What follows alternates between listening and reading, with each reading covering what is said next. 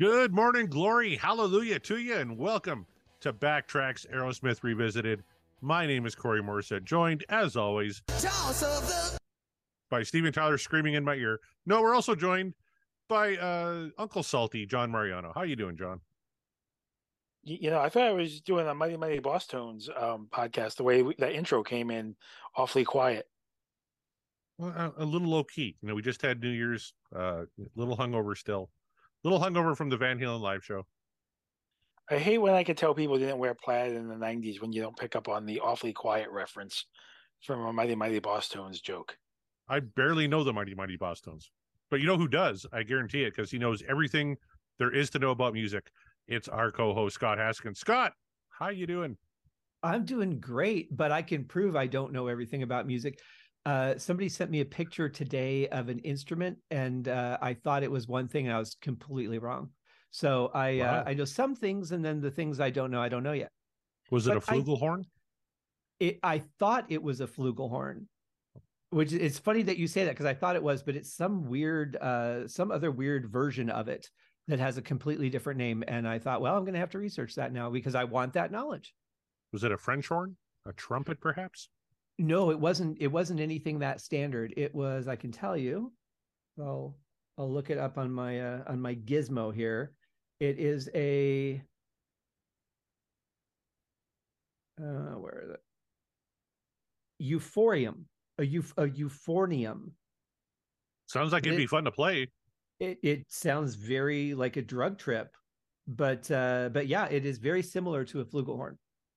My 11 year old daughter has informed me that next year when she's in band, she wants to play the tuba. And I'm trying to talk her out of that because the deposit on a tuba is very expensive. You just uh, rent one for a couple of days and have her carry it around, and that will then she'll go back to the flute. Yeah. Her her backup is a French horn. So like I could probably spring for a French horn. I'm trying to get her into drums because I got a drum set downstairs. Like, you know, Hmm. go go ahead and you know play play drums.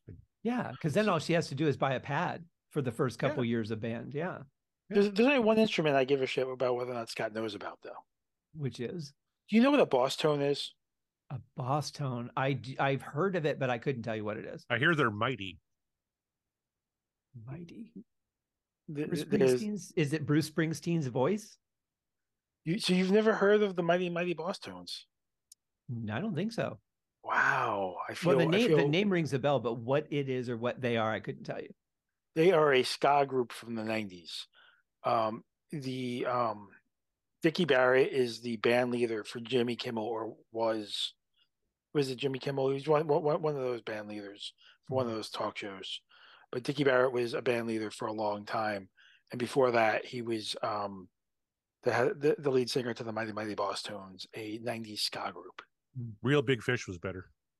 I'll I'll say this: if you are playing a '90s version of Trivial Pursuit, you do not want me as a teammate. I ignored the '90s almost completely. I did a whole podcast on not knowing anything about the grunge scene, so that's that's my proof. Fair enough. You hurt my, you hurt my heart in nine different ways just now. I'll staple it together throughout the show. I just want I just want to point out the scumbag move that Corey pulled earlier is, is like Which one? he, he he propped up one band by shitting on another, and like I, I I hate that move. It's like Reel Big Fish can be really good. Mighty Mighty Bosstones can be really good, independent of each other. And whether or not you like the Bosstones or not, or irre- irrelevant if a band is, by your opinion, better or worse. Very much a Zach Morris move. I'm done. I I can't do this anymore. I just wanted to point out that I knew the band Reel Big Fish. I just watched basketball. And They're- they're- Real they're- Big Fish are in basketball. That's right. You're- They are a great movie, by the way. There are much movie, yeah. much better ways to do that. But there's much better ways to do band. everything, John. Fuck, I can't win with you ever. You're even wearing a shirt I gave you for Christmas, you stupid son of a bitch. You've been rubbing your vagina all evening here on this Zoom call. I love this shirt. I wear this shirt around my house, sometimes with nothing else on but this shirt. Just when you thought it was an audio only podcast, it comes with unforgettable visuals. That's it. We're I- starting a, a YouTube page now. And we're going to put this video on there because John is currently uh, stroking his vagina as we're talking about it. I, That's I just want to point out to all the stalkers out there: should you show up at my home and think that you're going to sit on any surface, keep in mind I normally don't wear pants. You know, you we were just talking about it first. We were we were talking about what to do for our 50th episode because that's coming up in one, two, three, four, like five shows from now, five or six. And uh one of the ideas I had was, you know, a pantsless episode, but that's every every episode for John. That's true. That's not special enough at one at one of the households anyway. Exactly. Uh, but um, we got to be thinking about that because today is a show 45. Uh, we just did Kings and Queens from Classics Live One, so that goes over to the live side of the mixtape. Uh, so yeah, 45. We got five to go. Uh, what do you guys think we should do for the 50th? I think we should pick a really like I, I don't think we should roll the dice. I think we should pick a very special song to cover that night. We can debate what song, but I I think that's I, I don't think we should risk the dice on our 50th. I like that idea. John, what do you think? I feel like the dice are the the the fourth person in the booth. And what we're doing right now is saying, you know what? As much as we celebrate our show, we're gonna sideline our fourth person just for the sake of picking the proper song. Now, see, I look at it as you've worked so hard. You've given us so much through the first 49 episodes. We're going to let you take this week off. Oh, so I can take this week off too? you, you take every week off. Yet. Yeah. Once you can tell me what you contribute, John, uh, we'll let you know if you can take the week off. Well, he doesn't contribute pants. Ah, good point. He does have an awfully nice vagina, though. I'm looking at it on the Zoom call here, and it's phenomenal. It's I, I've never seen one as impressive. I think we take the episode and maybe we we if if, if we're gonna do things that we don't normally do, right? And like we we we we we don't normally not roll the dice. We usually roll the dice. So if we're gonna not roll the dice, then we should do something else we don't normally do to cancel that out. What do you think? All right. What are you thinking? Well, we, we normally don't not do an Aerosmith song. So what we should probably not do is an Aerosmith song. Hmm. That's deep. That that we do a lot of wide open territory. I was thinking more of a rap song. Hmm. I think I know where you're going. Let's leave it at that. We'll, we'll leave the people in suspense. I think another thing we should do for our 50th is I shouldn't host it. I think John should take the reins, uh, set up the Zoom call, do all the production, and and host the thing. What do you think, John? Can you uh, can you handle the the three of us on a call? Like like like many of your ideas, Corey, I feel that one's terrible. and you can see why I joined the show, you guys. It's uh, it's the love fest that I come here for. It's not even the music. I think it's a fantastic idea, and I think because uh, then you, John, can throw to whoever you want when you're talking about our sponsor. So, like I'm going to do right now and throw to you. Tell us about the sponsor of Backtracks Aerosmith Revisited, Mr. Mariano. Uh, you, you right now? Yeah, right now. This is the I time. wasn't. I wasn't prepared for this. You, you do this know. every week now. Come on. Yeah, but you always throw to me when I'm not ready.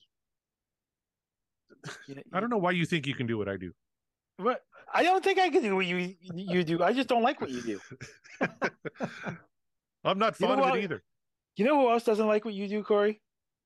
Let me guess. Uh, no, it, it's kind of a lie. He, he actually loves what you do. I think he loves what you do more than I do. His name is Ken Napzok. He's a he, he, he's the host and creator of Pop Rockin' Radio on, on the Mixcloud app.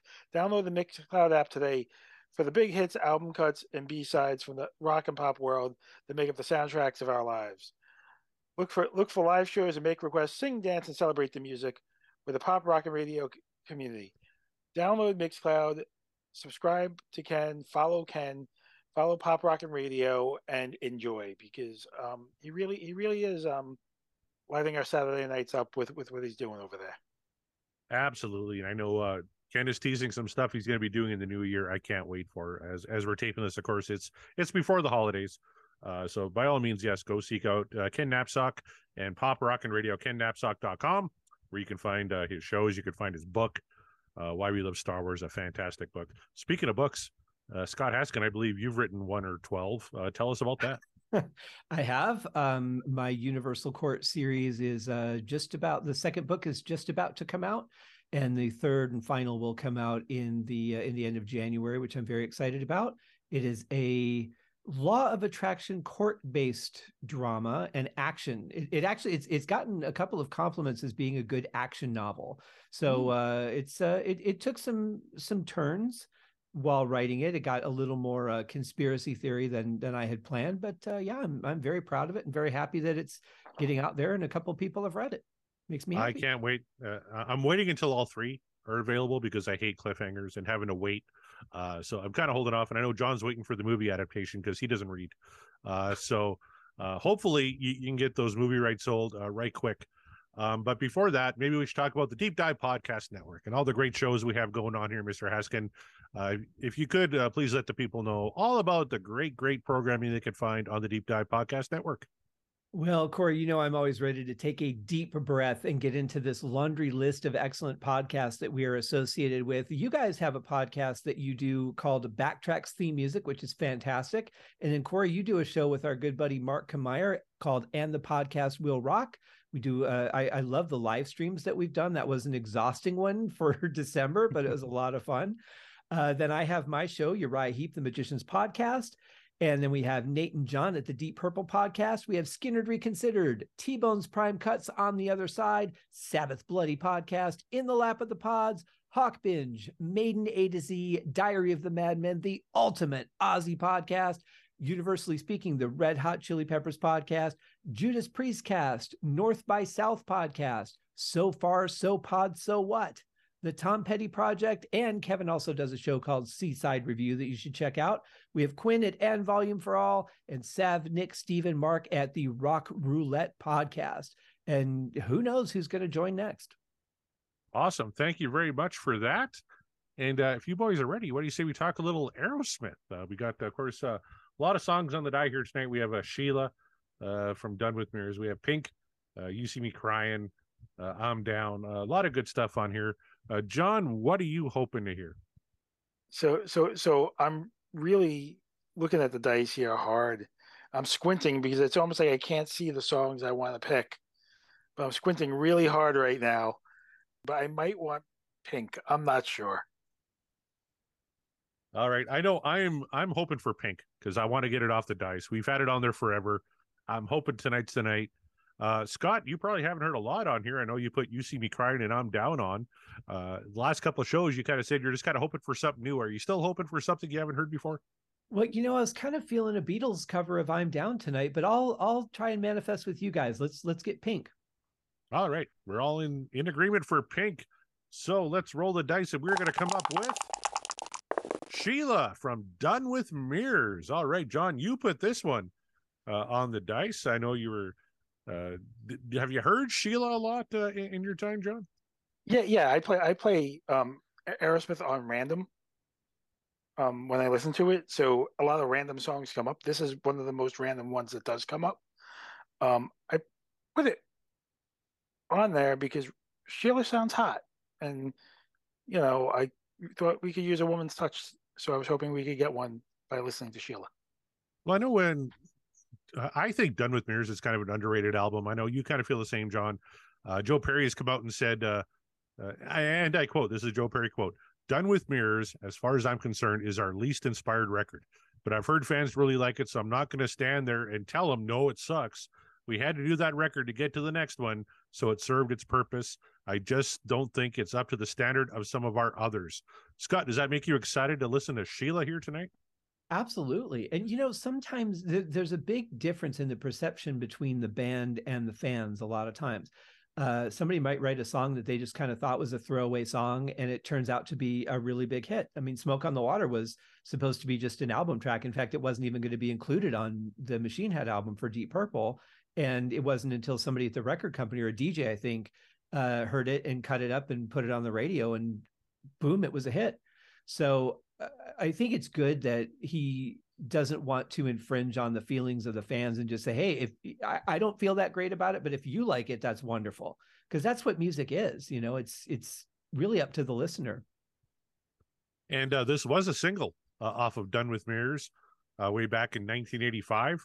Uh, so this is not eligible for our mixtape as we have it right now, but it would be eligible for the all-time Aerosmith top 10. uh, which we are compiling right now. So a lot of great tracks on there right now. So Shela's got its work cut out for him, but uh, it was released November 1985 as a single. Uh, the B side was Gypsy Boots, uh, and it hit uh, number 20, uh, I believe, on the Billboard's mainstream rock tracks. So uh, remember this in Arrow history, the band had imploded during Rock in a Hard Place. this was everybody coming back together, trying to do it clean and sober. Um, this record produced by Ted Templeman, uh, who produced a lot of Van Halen stuff, um, didn't exactly like the world on fire like they were hoping to, but it led to permanent vacation, which kind of did. And of course, in between was the Run DMC uh, Walk This Way cover. So even though John says it's not a cover, uh, so uh, that that's kind of the history behind uh, Done with Mirrors and where the band was at this time. Uh, what do you say, boys? Should we get into a little Shela from Done with Mirrors? Let's check it out.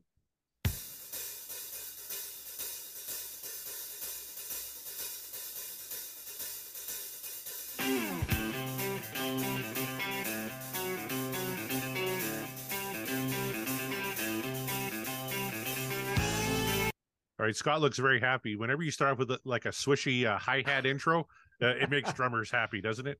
It does, and and the hi hats sound really good. They're nice and crisp, but they're not you know piercing my ear in any way. Um, it's a good groove. I, I, like that. I like the way the guitar comes in. It's a nice progression, um, and the the sound is really clean. Yeah, and Ted Templeman, uh, you know, yeah. he mic'd uh, Alex Van Halen for a number of years, right? So uh, he knows how to produce drum sounds. Let's put it that way. Uh, John, what were your thoughts on the intro to Shela?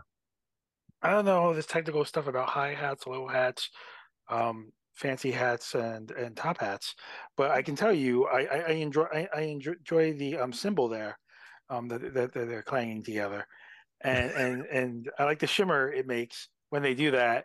Um, I, I don't know all the technical stuff. That's why we have Scott on the show, people. That's right. That's um, right. But but but it it it, it really is. Um, you know, like you said, it was clean, clean and sober. But I think clean being the, the operative word there, in, in, in that um, the sound is very clean. It's very well produced.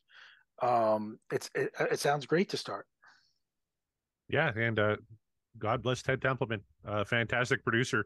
And I remember uh, in an interview he, he talked about how much fun he had making this record. They had to do it in Berkeley because they didn't want the guys in Aerosmith scoring drugs. So they thought we have to get them away from LA and get them to Berkeley so so they'd stay clean, which I thought was kind of interesting. But um, wow. he even he even talked about uh, he he said uh, he didn't think he made Joey's drum sound as good as they could have uh, or Joe's guitar, but uh, so far from what I'm hearing, you get that nice. Uh, how how did you describe it, John? Those cymbals they sounded what?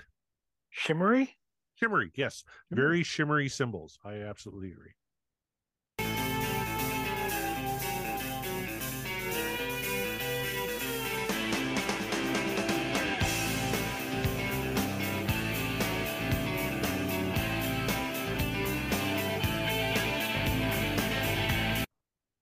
I don't want to stop us too many times, but we, we have a juxtaposition here of uh, the the the sh- shimmering um drums going, and then you have this whiny guitar going underneath it. And I think that it, it's not sloppy because it's also a clean sound, but there's a sloppiness to that whine that juxtaposed juxtaposed against the the shimmering which to me feels like sparkles and glimmer and, and, and all things of that nature. And the whine feels very dirty and gritty and those two pieces together, I think, are pretty special. Scott, is there a technical name for what's going on? And can you make some sense of my mumbo jumbo? Yeah, I, I see what you're saying. Uh, it, there is a term for it. It's it's not coming to me. I'm sure it will uh, at some point. Um, it's like contradictive writing, you know, where you're you're basically trying to create two moods at the same time. I know there's a better word for it, but uh, but but I do absolutely agree with what you're saying, and I think it, it just really you know we're not that deep into the song and already we've got you know the drum start then we've got this wonderful progression and then we've got this coming in on top of it. The song's off to a great start but i have to uh, disagree with ted. I don't know what he's talking about. The drums sound great. Kick is nice and punchy. The snare is not too poppy. It's got a good thick bottom end to it. Um, i i think this song sounds great so far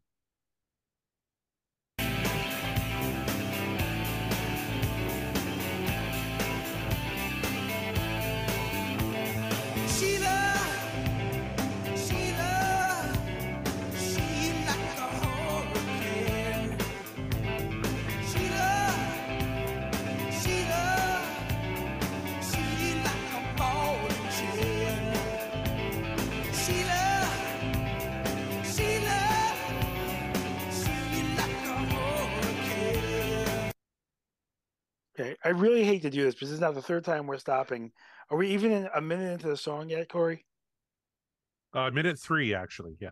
All right, thank God, because I was really concerned we were stopping this way too soon. But you know, you have this great, you, you know, counter programming in the music that I think sounds really great. Is anybody else irritated with the bland repetitiveness of of the lyrics? And, Absolutely. And it, yes. I, w- I was going to ask, like, who would have thought an Aerosmith song and the least inspired part of it is Steven Tyler? Well, there's there's the repetitiveness, but there's also just the what grade was he in when he wrote them? I mean, this is something that I think in elementary school I probably wrote better lyrics than this. I'm also concerned with the complete like I, I know we're, we're, celebrating the band, band, being clean and sober and everything, but there was a complete lack of energy from this portion of the song, mm-hmm. you know, and, and just that punch and that verb that you, you you get in album shortly after this is just missing. It's very flat. Uh, did uh, did Steven write the lyrics for this song? Uh, yes, I believe he did. It is did, credited okay. with uh, Steven Tyler and Brad Whitford, actually as co-writers. So I, I kind of just feel like he just took out a rhyming dictionary and found a couple words he liked and said, okay, how can I make these into lines in a song? Um, maybe he was having, and, and I don't want to be too mean because maybe he was struggling with trying to write sober. Maybe he was feeling a lot of pressure because he didn't have anything to take that edge off. So I want to be fair but looking at the end product, they released this. It came out as a single. Um, I I'm not I, I'm not happy with the fact that that we don't really have a story. We just have a hey, here's a feature. Here's what she's like. Here's another feature. Just comparing her to whatever random thing rhymes. It uh, it's not making me happy. It's a good point about uh, writing clean and sober too, uh, Scott. That definitely could, could play into it. Uh, according to uh, uh, Wikipedia, uh, the songwriting credits are credited to all members of Aerosmith, even though on the same article they list the songwriters as being Steven Tyler and Brad Whitford, uh, which I can definitely tell a Brad Whitford influence on it in that, you know, it's very crisp. You mentioned the progression. Musically, it, it's structured very nicely. Yeah. And you talked about Ted Templeman. I agree with you. To, to, me, it sounds like some of Ted Templeman's, you know, best production work, like mm-hmm. uh, the uh, For Unlawful album with Van Halen or something like that. Like uh, it really sounds really clean and crisp and phenomenal. Uh, but yeah, then you get into Steven and just the word uninspired just popped right into my head, like lyrically and even how he's singing it. So, like, so he, uh, he, just sounds bored. Yeah. Are you are you guys familiar with, with, with the world of professional wrestling at all? Oh yeah. Oh yeah. So so the this to me feels like a very mismatched tag team. Like they used to do that back in the day. Is like they would throw two people together. Mm-hmm. Usually, usually you'd have a great hero and like a Vince McMahon or some kind of villain would show up and be like, you know what? I'm gonna throw you in with the most uninspired choice against the toughest tag team in the world. It feels to me like Brad Whitford here is like Stone Cold Steve Austin. Like he's the top of his game and he shows up and he's kicking everybody's ass. And Vince McMahon comes out and assigns Steven Tyler as Gillberg, which was a parody knockoff of Goldberg that lost every. He came out like the toughest guy in the world, but like scrawny. He, he built like a Q-tip and, and lost every match he, he fought. And it feels very much like that, where where all of the heavy lifting is in the music, and none of it's in the lyrics. I, I was going to say Triple H and Tommy Dreamer, but yeah, I like where you went with that. Yeah, I have I have too much respect for Tommy Dreamer to throw him under a bus like that. I needed to go. I needed to go with something where it's not that I don't respect the the the, the um, character of Gillberg, but it's more or less like what he what he brought to the ring was not what a Tommy Dreamer brought to the ring. So I needed to give somebody I could really throw under the bus.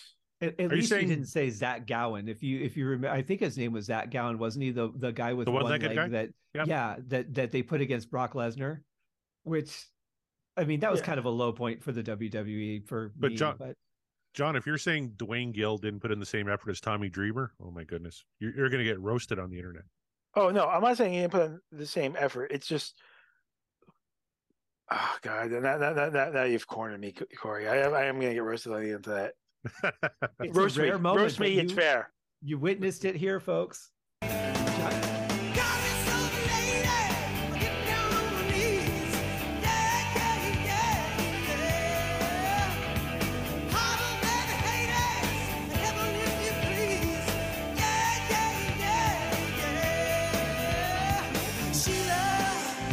Oh my god! So I, I got down on my knees. Yeah, hotter than Hades. Heaven, if you please. Yeah.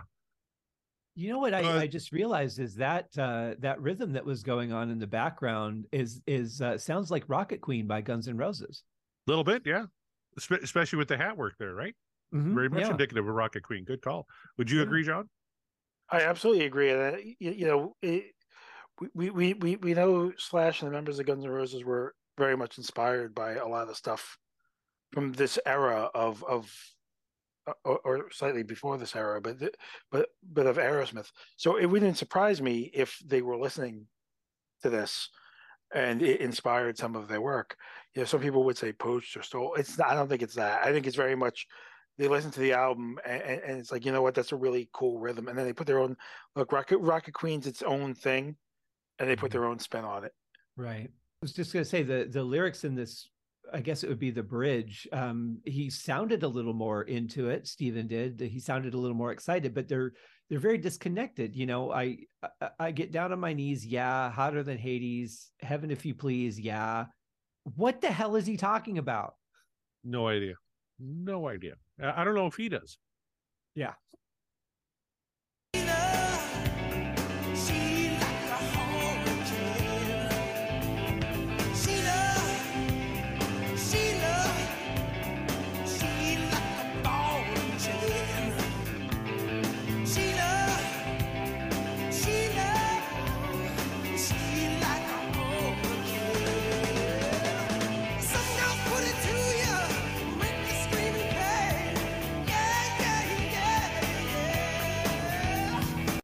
Some girls put it to you, make you scream in pain. Is this a dominatrix uh, song we're listening to? Is Shela a dominatrix?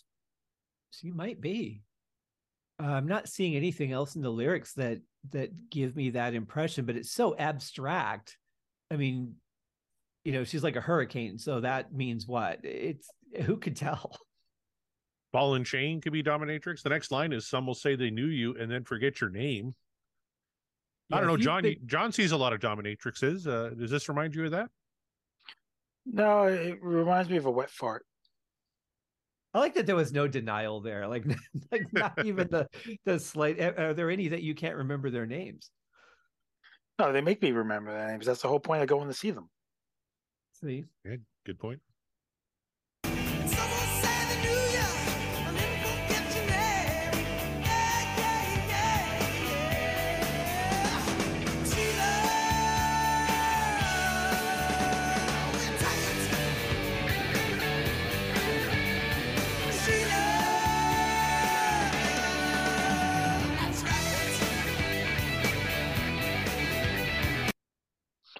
Want to say I fucking hate these lyrics. I fucking hate these vocals, and they're ruining what would be otherwise be probably a, a top ten Aerosmith song. Well, yeah, know, musically it's great. Musically, it's great, but there's another uh, angle to this that we haven't talked about. So we talked about uh, the production, right? That Ted did a great job with the production. Where was he on these lyrics? Why didn't he come in and go, guys, guys, this is stupid you got to write something better than that. This is not going on the album. And as a producer, that's kind of your job, right? To say, hey, Steven, maybe rethink this. Shela, real tight. Shela, that's right. Like, come on. I, I hate yeah. to say it, but at, at, at this stage of the game, Steven Tyler is already one of the greatest lyricists of all time. I think it's very hard for any producer, you know, to have that conversation with this band regardless of their comeback album or not. Maybe, yeah. but if you're if you're the producer, you have to make those tough decisions. You know, that's that's what your job is is to make the album the best it can be. And I don't know. I, I have to say, I'm I'm disappointed. I feel like he was asleep at the wheel on this one. No, nobody's saying he didn't have this conversation, but I'm saying even if he did, this band is strong enough at that point to tell him to go fuck himself. That's true. And it's, it's not like he's not used to prima donna lead singers. Like he worked with David Lee Roth for six albums before this, right? So true.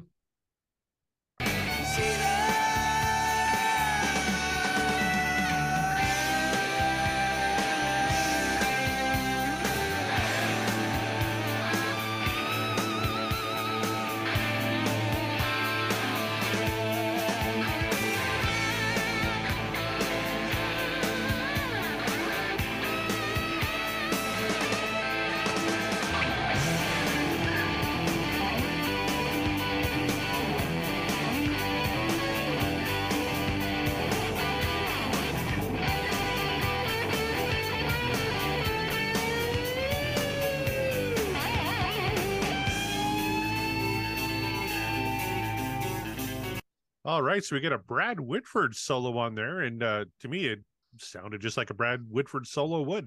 Very rhythmic uh, from the rhythm guitar player. Scott, what did you think of the solo? Yeah, I dug it. I, I, thought it fit really well with the music of the song. Um, I think it was very well played. I love his sound too. They got a great sound for him on this. I don't know what Ted was talking about. The guitars sound great. The, I know. The voice, said, interestingly, yeah. though, uh, Steven Tyler's voice is just a little bit back from where it normally would be in the mix. He's just a little little down on the fader. But other than that, I mean, the mix is just fantastic. I thought I think the production on this is stellar, and yeah, the the band is cooking. It's just uh, Steven phoning it in is really kind of the only negative I can kind of put on this. John, what did you think of the solo section? I'm distracted. I gotta be honest with you. Like I, I, I appreciate the the the solo. I can't get past the lyrics of this song. I can't get past. I'm gonna sound like a broken record, right? Like it's fine, and it's only fine because it's weighed down by nonsense, and it, it's very hard for me to get past. It's it's almost like you show up wearing, you know, the nicest outfit in the world, and like, but you're wearing those jeans. You showed up in those jeans, right? And it's like it's like you you wear this one accessory or this one thing that just throws the whole game off, and that's what these lyrics and this vocals are to me are, are like, yeah, I, I, I enjoy it. I enjoy it for what it is, but I know these lyrics are coming back very soon. Well, you know, if this if this cracked the top 20, I'm assuming that they played it live. And thinking about, you know, it's it's bad enough to record it, but thinking about walking out on stage and performing this and Steven singing these lyrics, at some point he had to realize how bad they were. He had to. Well, and that brings us to my favorite game how many times do you think Aerosmith played Shela live? Let's start with John Mariano. What do you think, John? 72. 72. Remember, this is Price's Right rules. You got to get closest to the actual number without going over. Scott Haskin, we have 72. What do you think?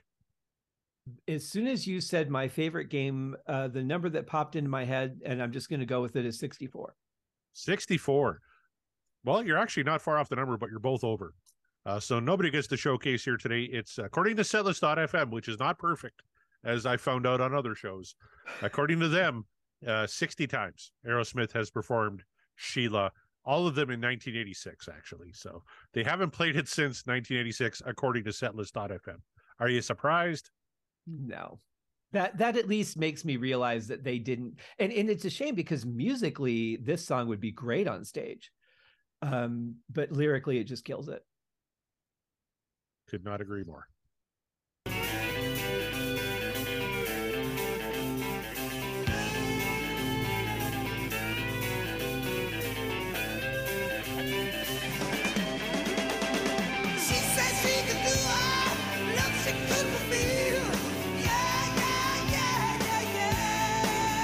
I, I, don't mean to stop it, but I was I was loving the drums because you had the swishy hi hats again, and then mm-hmm. a nice little roll.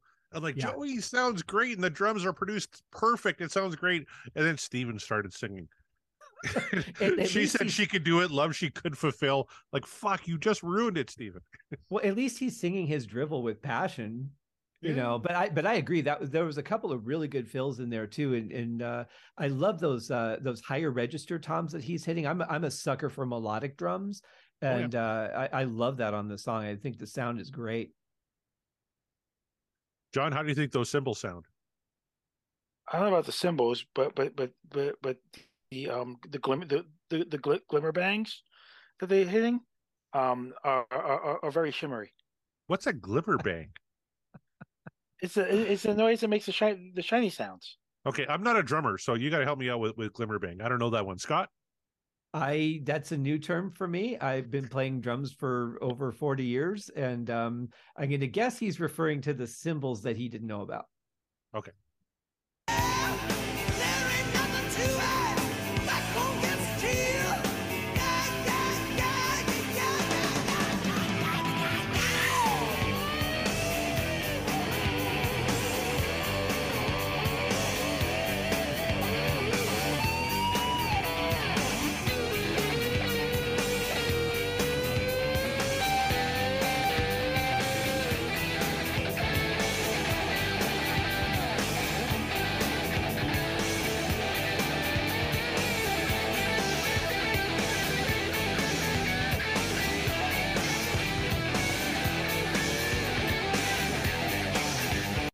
If I had to guess, I would say that was Joe.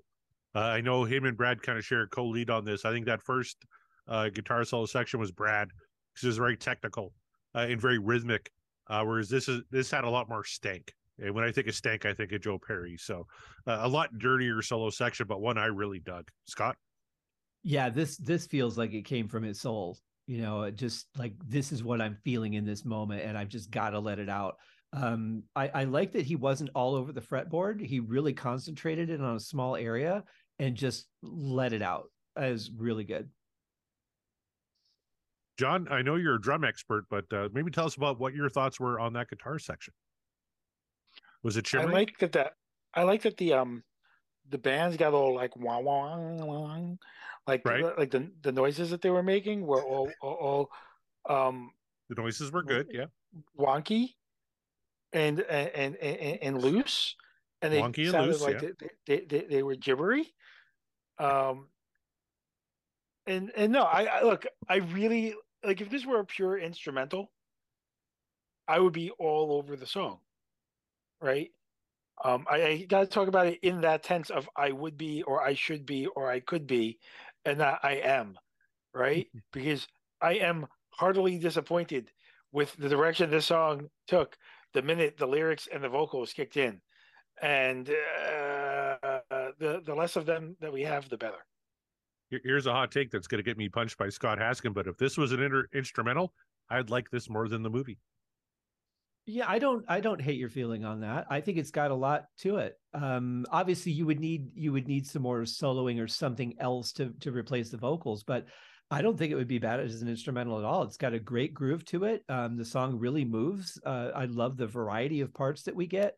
Yeah, I I I don't hate you for that. I I, I have the idea. Good. I'm going to pitch it right now. I want because they're doing the residency. If they could get Weird Al Yankovic to show up in a serious manner, I don't want a parody of the song, right? And filling in for the vocals is Weird Al's accordion stylings. I think that would be fantastic. That could You happen. convinced me. Yeah, I'm on board. That'd be great. I would listen to that. Right. Not as a polka, not as anything else. This exact song with the accordion laid over it, I think would be incredible. Mhm. Hey, you're preaching to the converted. I, I do a lot of music shows with a bunch of uh, one man band types who have like an accordion as the main instrument. So I'm a big fan of accordion. I know Scott, you're a, an accomplished accordionist. Uh, what do you think? I owned an accordion at one point. Did you? Um, yeah, I did. Um, but uh, yeah, I think I I would love to hear that. If I have any way of getting a hold of uh, Weird Al, I'm on it because I think that'd be great. Good idea, John. Well done.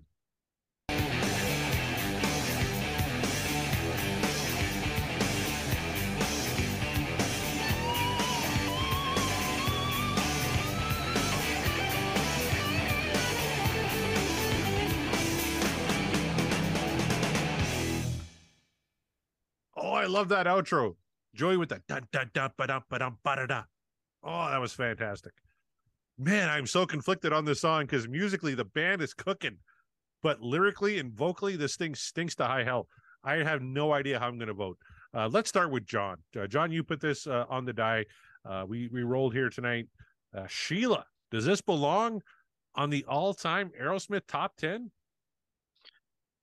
If I had a toilet bowl flush sound, that you'd be gimmickily putting that in here as we hear it swirl down the um, bowl on the way out. Because as much as I love this music, I hate these vocals. All right. Be- before I go to Scott, I want to recap what we have currently on the all-time Aerosmith top 10. It's Let the Music Do the Talking, Chip Away the Stone, The Other Side, Janie's Got a Gun, Crazy, Eat the Rich, Mama Shut Up and Dance, Helter Skelter, and Hangman Jury. So Scott Haskin, the question I pose to you is, does Shela supplant one of these songs currently on the top 10 here tonight? Well, uh, first I want to know what John was on when he picked this song, and I'll have twenty dollars worth of whatever it was. Uh, I, I I'm conflicted too because I think musically it's excellent. And one thing I will say for Steven Tyler on this one is that he did not make sounds over any of the soloing whatsoever. He just he he said his shitty lyrics and then left it at that. So that's one point I'll give to him on this one. if I were going to push replacing it uh, on on the top 10 i would say probably janie's got a gun because i'm sorry corey i really hate that song wow. but i i don't think it's i don't think it's better than that i think it's worse so i'm gonna say no it doesn't it doesn't belong i i'm I, very i'm very on the edge because i really hate that song but i hate this one more you need to go back and listen to janie's got a gun i, I think that song is better than you remember it it's funny you should say that because I had to go to the store today, and when I got in and I turned on the radio, guess what song was playing? Shela. It's still popular. Yeah, I don't think it, it was is, Shela. Yeah. No. John, what either. are your thoughts on uh, on what? I, I, think I've been pretty pretty vocal about my vocals on this on this uh, on this song. Um, Do you want to take the other side off and, and put uh, Shela on? Is that what you're saying? No, I'm I'm I'm, I'm say, saying I want to you know, I, I, I almost feel like I want to take Shela off and add an, an entirely other um side, so we have four sides at some point. But Shela still wouldn't make that fourth side. Wow. All right, I I'm in agreement. Um, I don't. I didn't mind the song. Like I love the music. I hated the words. I hated Steven's uh, performance on it for the most part but there's nothing, including Janie's Got a Gun, there's nothing on the top 10 I would take off uh, in favor of Shela. So Shela is getting the punt. Unfortunately, she's going back to her dominatrix ways on uh, Done with Mirrors, um, which is still a very underrated album. Uh, everybody, I can't wait to put some more uh, Done with Mirrors on there. Uh, My Fist, Your Face has always been a, an absolute favorite of mine. Uh, but John Mariano, you're putting the next song on there. You know what? I'll, I'll just tell you off the air because I I'm so flustered right now by what we just heard. It's like I'm sorry to be out of it, people, but like those were really bad lyrics. And those were even worse vo- vocals, and it was really flat. And I just, I I will get to adding something onto the mixtape, but this is, I need a moment of peace for my mind and my heart right now to kind of forgive what we just listened to because it was it was like taking a Picasso and just dropping a deuce all over it.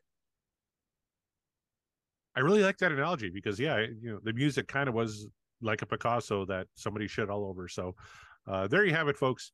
Um, Shela did not make the Aerosmith top 10. Uh, we're all in agreement on that one. Uh, we're going to have uh, new songs for you on the die next week. Uh, but until then, on behalf of Scott Haskin, maybe let the people know where they can find you online, Scott, and what you got coming up. Uh, everything can be found at www.scotthaskin.com starting January 10th. The Uriah Heep the Magicians podcast kicks in with two new seasons, which I'm very excited about. And uh, yeah, books are, are and everything else are on the website. Perfect. Thank you very much for that, Scott. And John, people want to yell at you online. Where can they do it? John Mariano NY on Twitter. By all means, throw me your hot, hot takes, your cold takes, and your first takes. I'll take all your takes. John loves takes. By all means, throw them his way. You can find me uh, at CD Morissette if you want to yell at me for whatever I say uh, on a podcast. I have enough of them. I do this when I do Back Tracks Theme Music with one John Mariano, where we're talking uh, music and movies, having a lot of fun on that show. So please check that out. And of course, uh, in the podcast will rock with Mark Meyer. Uh, we just got through another live show uh, in December. We got a big one planned for January. Uh, stay tuned for that one. On behalf of Scott Haskin and John Mariano, my name is Corey Morissette. Thank you very much for listening. And as always, let's give the final word to Steven Tyler.